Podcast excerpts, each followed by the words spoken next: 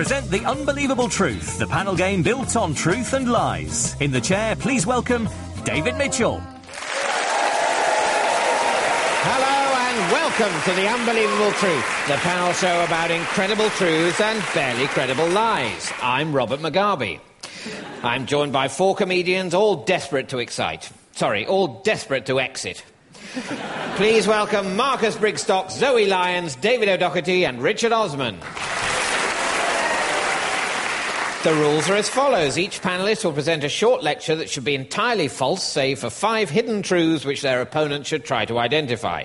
Points are scored by truths that go unnoticed, while other panelists can win points if they spot a truth or lose points if they mistake a lie for a truth. First up is David O'Doherty. David, your subject is colour, the hue, saturation, and brightness of an object created by reflected light and described by categories such as red, green, yellow, blue, etc. Off you go, David. Fingers on buzzers, the rest of you. While we'd like to think that the different colours of our world are constant, new hues are always replacing the old. You don't hear much about 16th century fabric shades such as puke, goose turd, dead Spaniard, or dying monkey these days. Yet orange was only invented in 1901 by Clive Orange, great grandfather of Take That back flipping live wire, Jason Orange. While on the subject, the incorrect belief that nothing rhymes with orange was taken to court in 2001 by former Wimbledon tennis CEO Chris Gorange. I blimmin' well rhyme with orange, he screamed from the dock. And if you don't believe me, ask my friends, Benny Burple or Sylvia Schmilver. the case was thrown out by Mr. Justice Dindigo. Among the many notable side effects of love wonder drug Viagra is temporary color blindness. The Viagra defense, as it's known, is often used by motorists who've been caught jumping traffic lights. New regulations mean that drivers who make this claim can now be asked to step out of their vehicles for a cursory visual check. Richard. I wonder if the Viagra colour blindness thing is true. It is true. Oh. Well done. Yeah. I say I wonder. Yeah. yes, the side effects of Viagra include blurred vision, increased sensitivity to light, and impaired colour discrimination. Many users have reported the side effect of seeing things in a blue tint. This is because Viagra overly sensitizes rod cells in the retina, which just goes for all the rods in the body, uh, which are most effective at picking up the colour blue. Owing to a fault in the dyeing process, the New Zealand All Blacks found themselves in breach of their own copyright in the 1978 season, and while replacement jerseys were being made, had to temporarily rename themselves the Really, Really, Really Dark Blues. Similarly, Guinness Irish Stout technically isn't black and should be called the Very, Very, Very Dark Red Stuff. Marcus. Yes, it isn't black. You're right, it isn't black. Yeah. It's very, very dark red. Yes, uh, according to Guinness's blurb, the precision of the roasting process is what gives our famous stout its distinctive rich taste and dark ruby red hue. Other stouts are available. Chameleon lizards don't change colour to match their background. Marcus. That's true.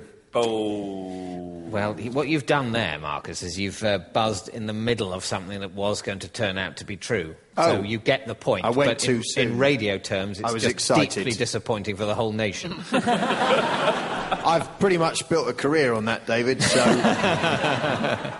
so, David, can you f- finish what you were saying? Well, I can, but I'm heartbroken. Chameleon lizards don't change colour to match their background, but as a result of different emotional states. Oh my goodness. Richard. Yeah, true. That's not allowed.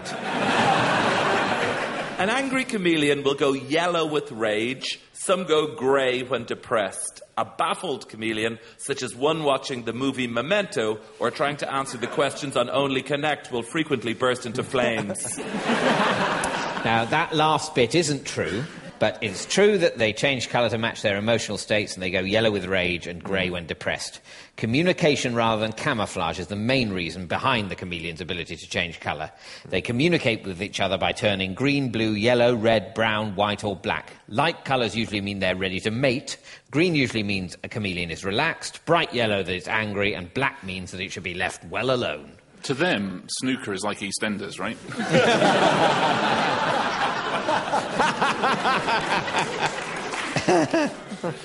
The fruit we now call oranges were originally purple and were called purples. Marcus. I don't think they were called purples, but I think the fruit was originally a, a sort of purpley colour. No, it was oh. not. It was always orange, and in fact, that's the first citation of the word orange in about 1400, about the time they were becoming well known in Europe. The colour orange is named after the appearance of the ripe orange fruit. Before this time, orange things would have been described as either saffron or red. Similarly, until the 16th century, carrots could be black, green, or purple. Marcus. That is true. Yes, you've evened out. Yes.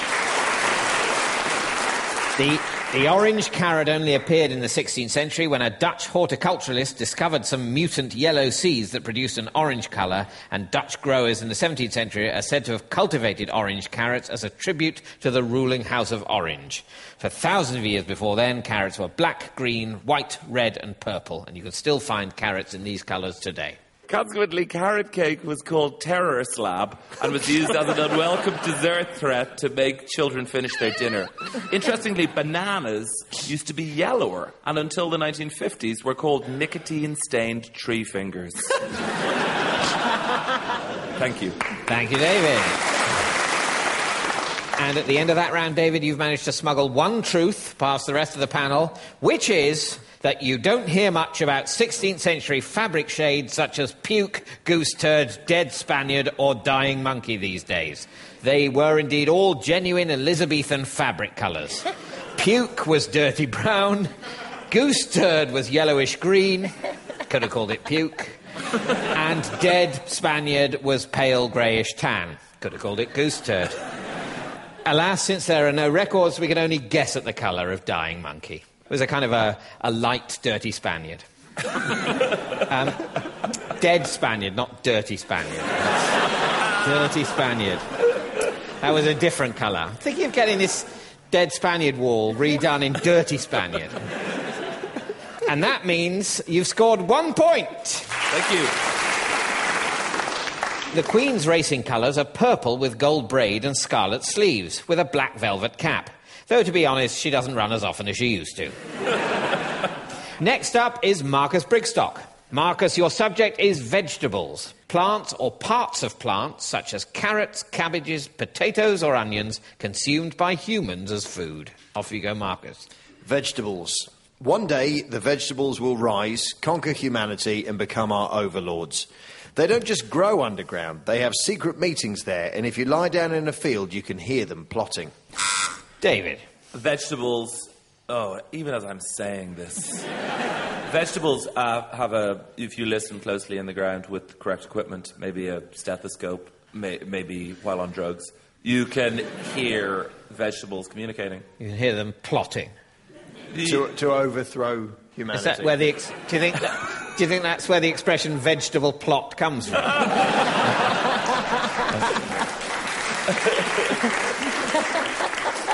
You've obviously never read the Stephen King book, Salem's Allotment. We have no evidence of vegetable plotting, I'm afraid. Most vegetables are deadly when ingested by humans. Swedes are full of arsenic, Brussels sprouts contain cyanide, and Savoy cabbage has guns in it. Richard. The Brussels sprouts have cyanide in them. Yes, bullseye. Well done. They do. It's, in fact, the thing in Brussels sprouts that make them taste bitter. The ingredient that makes Brussels sprouts taste bitter is cyanide contained within chemical compounds in Brussels sprouts.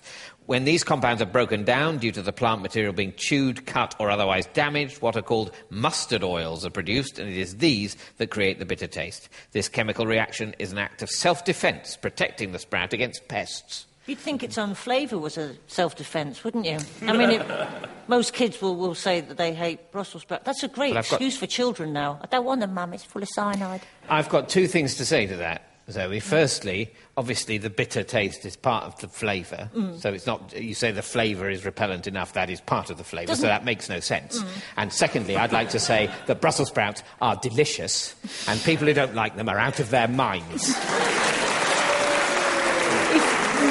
no, I, I'm sorry. split a room there, Dave? I'm sorry. See, I'm sorry. This, is a very sensitive area for me. This, Are you president this is of the how Brussels the Sprout vegetables. Association? I would happily be president of such an association. I'd be proud to be a member. I would march with them, farting as I went. This is how the vegetables will take over one day. Yeah. They, Yeah. First, they divide us. Mm. Then they slowly poison us. England does not want to be ruled by Brussels sprouts. Marcus. The term cauliflower ears comes from the fact that cauliflowers can hear people sneaking up on them. But they're not defenseless. They can spring out of the ground and fire sulfuric acid up your leg. The only warning you get is because they grow so fast, you can hear them sprouting. Zoe. I reckon you probably can hear a cauliflower sprouting. Ah, but I was I've no, humiliated no, not myself with plotting, this. not plotting, sprouting. Yeah. No, sprouting you can hear. You're right. Yeah. Cauliflowers can grow up to 1.2 inches a day. As they grow, the florets rub together, creating an eerie squeaking sound, dubbed the cauliflower creak. In the sequel to the Matt Damon film The Martian, in which he successfully pooed a potato, Disney are hoping that the hapless space traveller will defecate on a bag of kale.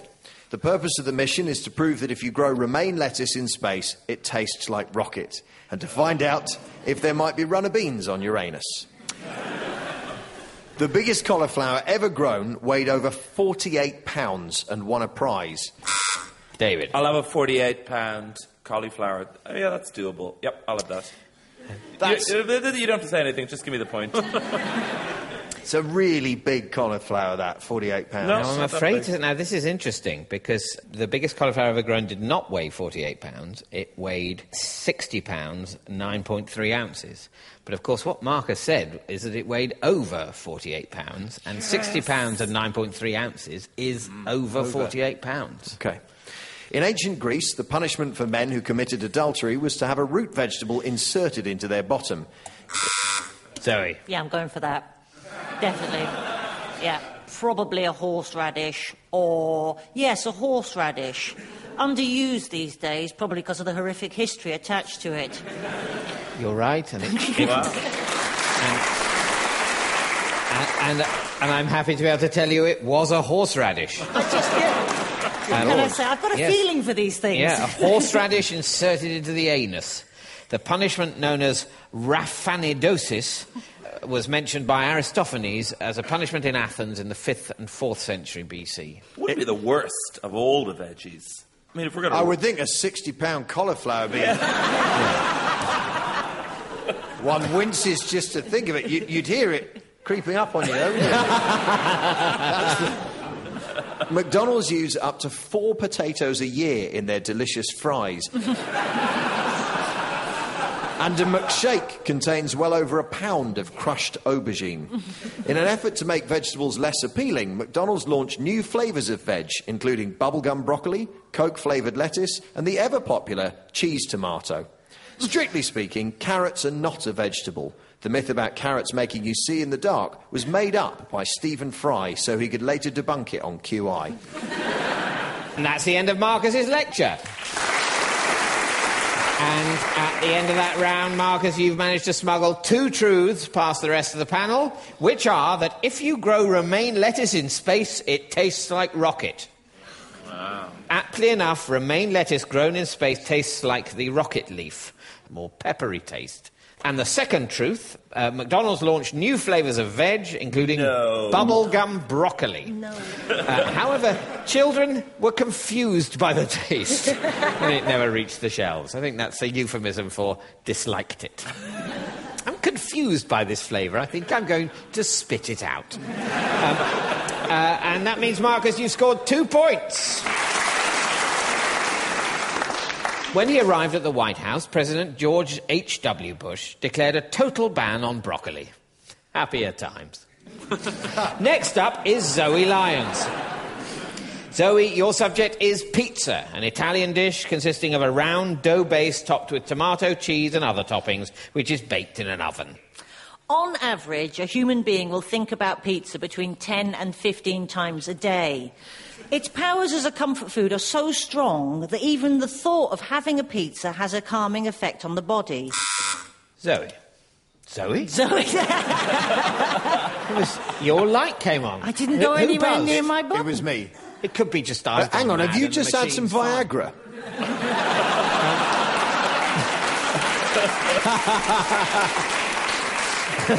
Very strange.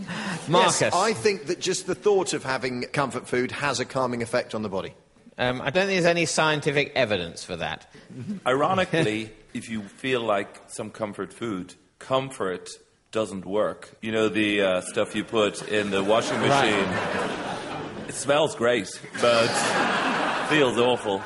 Yeah. Southern comfort is very different to comfort. Yeah. For example, if you're doing a duvet, never put Southern comfort into the machine Yeah. because it comes out reeking. Alcohol is the ultimate comfort food. I think we can say that as a radio program. That's, you know, it's definitely very, very comforting. Also, then enraging and depressing, but then comforting. Is everything okay at home? I mean, I've, I've no idea. My phone's turned off, so I mean, 6% of men say they think women who smell of pizza are more attractive. So, girls, if you want to smell like a fast food outlet, you could try a bottle of the exclusive fragrance Eau de Pizza Hut. All it takes is a couple of dabs behind your anchovies. Waiting for a takeaway pizza to arrive has been ranked in the top 10 most stressful things in life for those aged 16 to 25 years of age. Sadly, it has driven some frustrated customers to take extreme action. A group of hackers once took down Papa John's website because their pizza was late. Marcus. Yes, that happened. They took down Papa John's website because their pizza was late. They did. Yeah. Hurrah! A group of hackers led by a 15 year old Californian known as Cosmo the God, who. David Mitchell just saying hacker names is one of my favourite things. now. Uh, once took down the website of pizza delivery company Papa John when their order was late. Psychologists believe that they can tell a lot about people from the toppings they choose to have on their pizzas. Those who enjoy artichoke and anchovy or capers are loners, while those who like chicken or pineapple are more likely to make very poor life choices. Those with a more laid back approach to life favour the Cambodian happy pizza topped with marijuana. I'm sorry. David. I'm uh, there's definitely uh, something about making judgments on people based on the pizza toppings. Psychologists believe they can tell a lot about people from the toppings they choose to have on their pizzas. That. Make it rain, a single point. It will not rain a single point. The, the point drought continues. I always wondered why Domino's was called Domino's. But then, I, as I was driving past, I wasn't really paying attention. I drove into the first one of the motorbikes parked outside.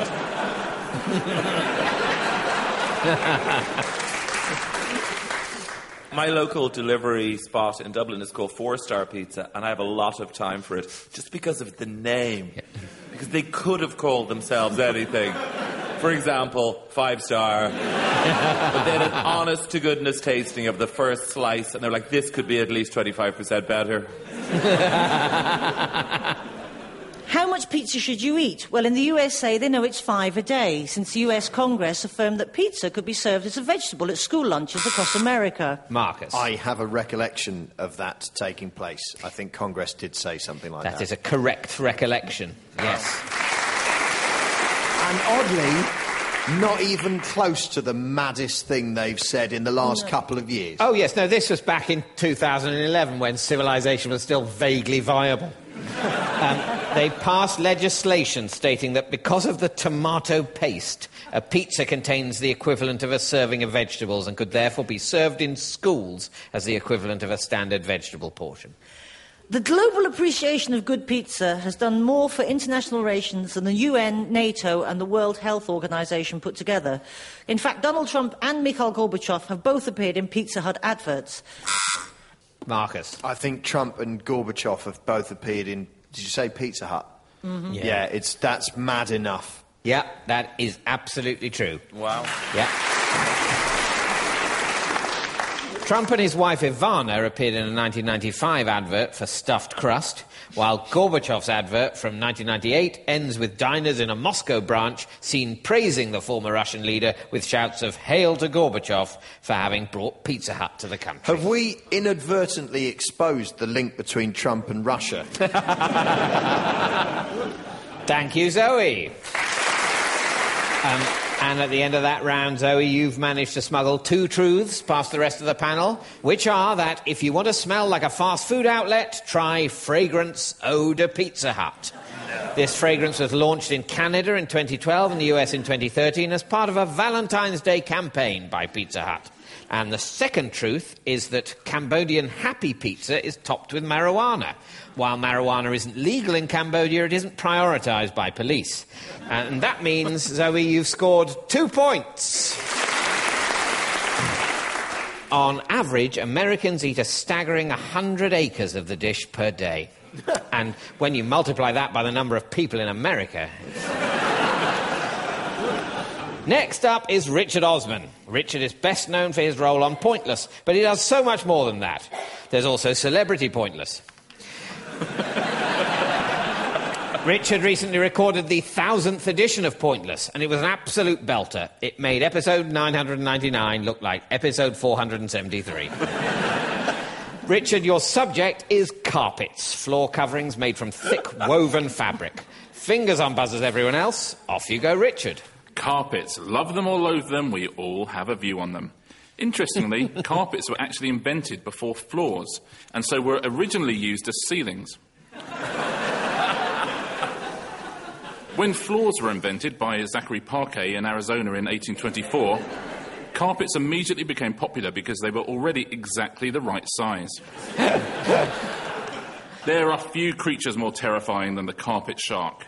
The carpet shark is called a carpet shark because it looks like a carpet. Marcus. I think there might be a carpet shark. There is a carpet shark. Yeah, and it looks like a carpet. Yeah. By all means, applaud. Uh, the carpet shark has a retractable penis, which makes it easier to hoover.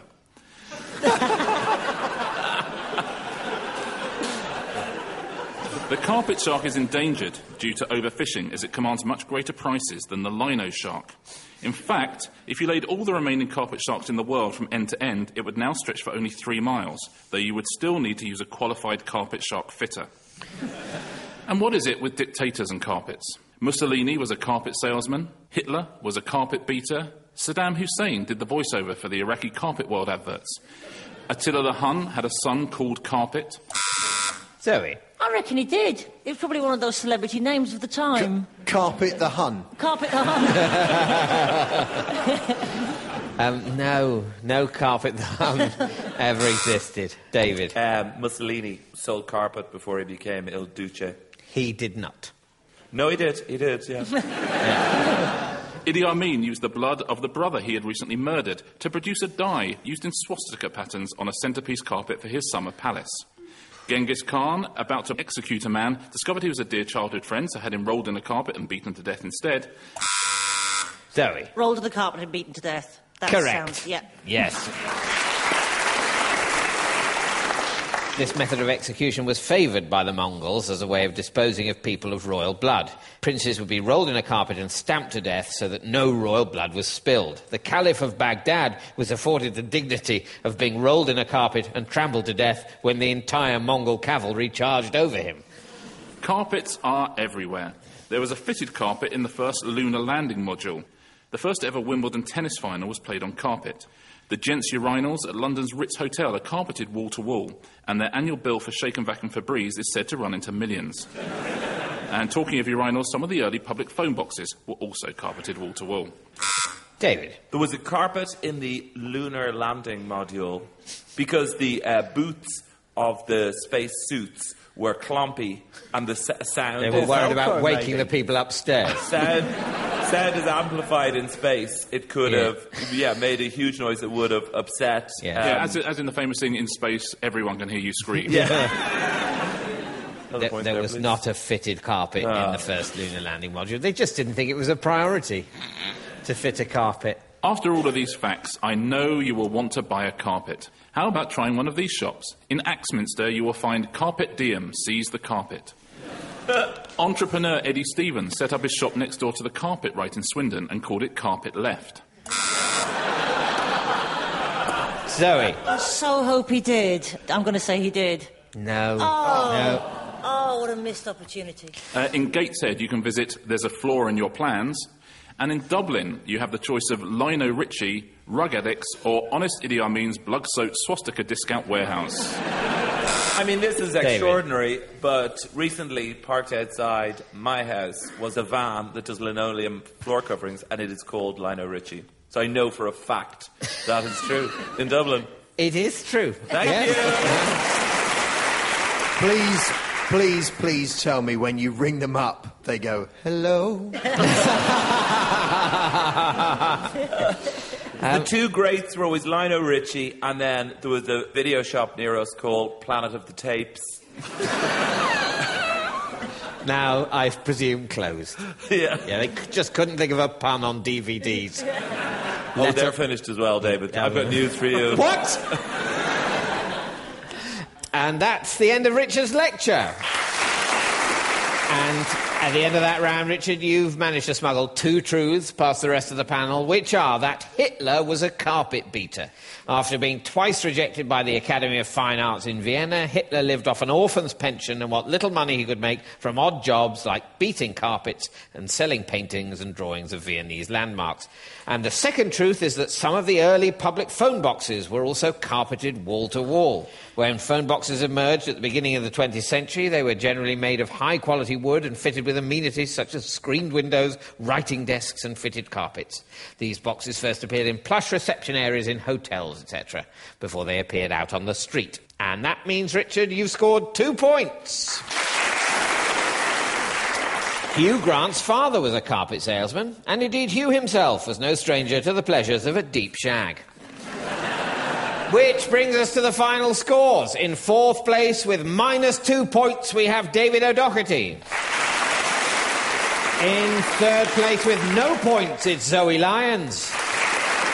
In second place, with one point, it's Richard Osman. And in first place, with an unassailable four points, is this week's winner, Marcus Brigstocke. That's about it for this week. Goodbye.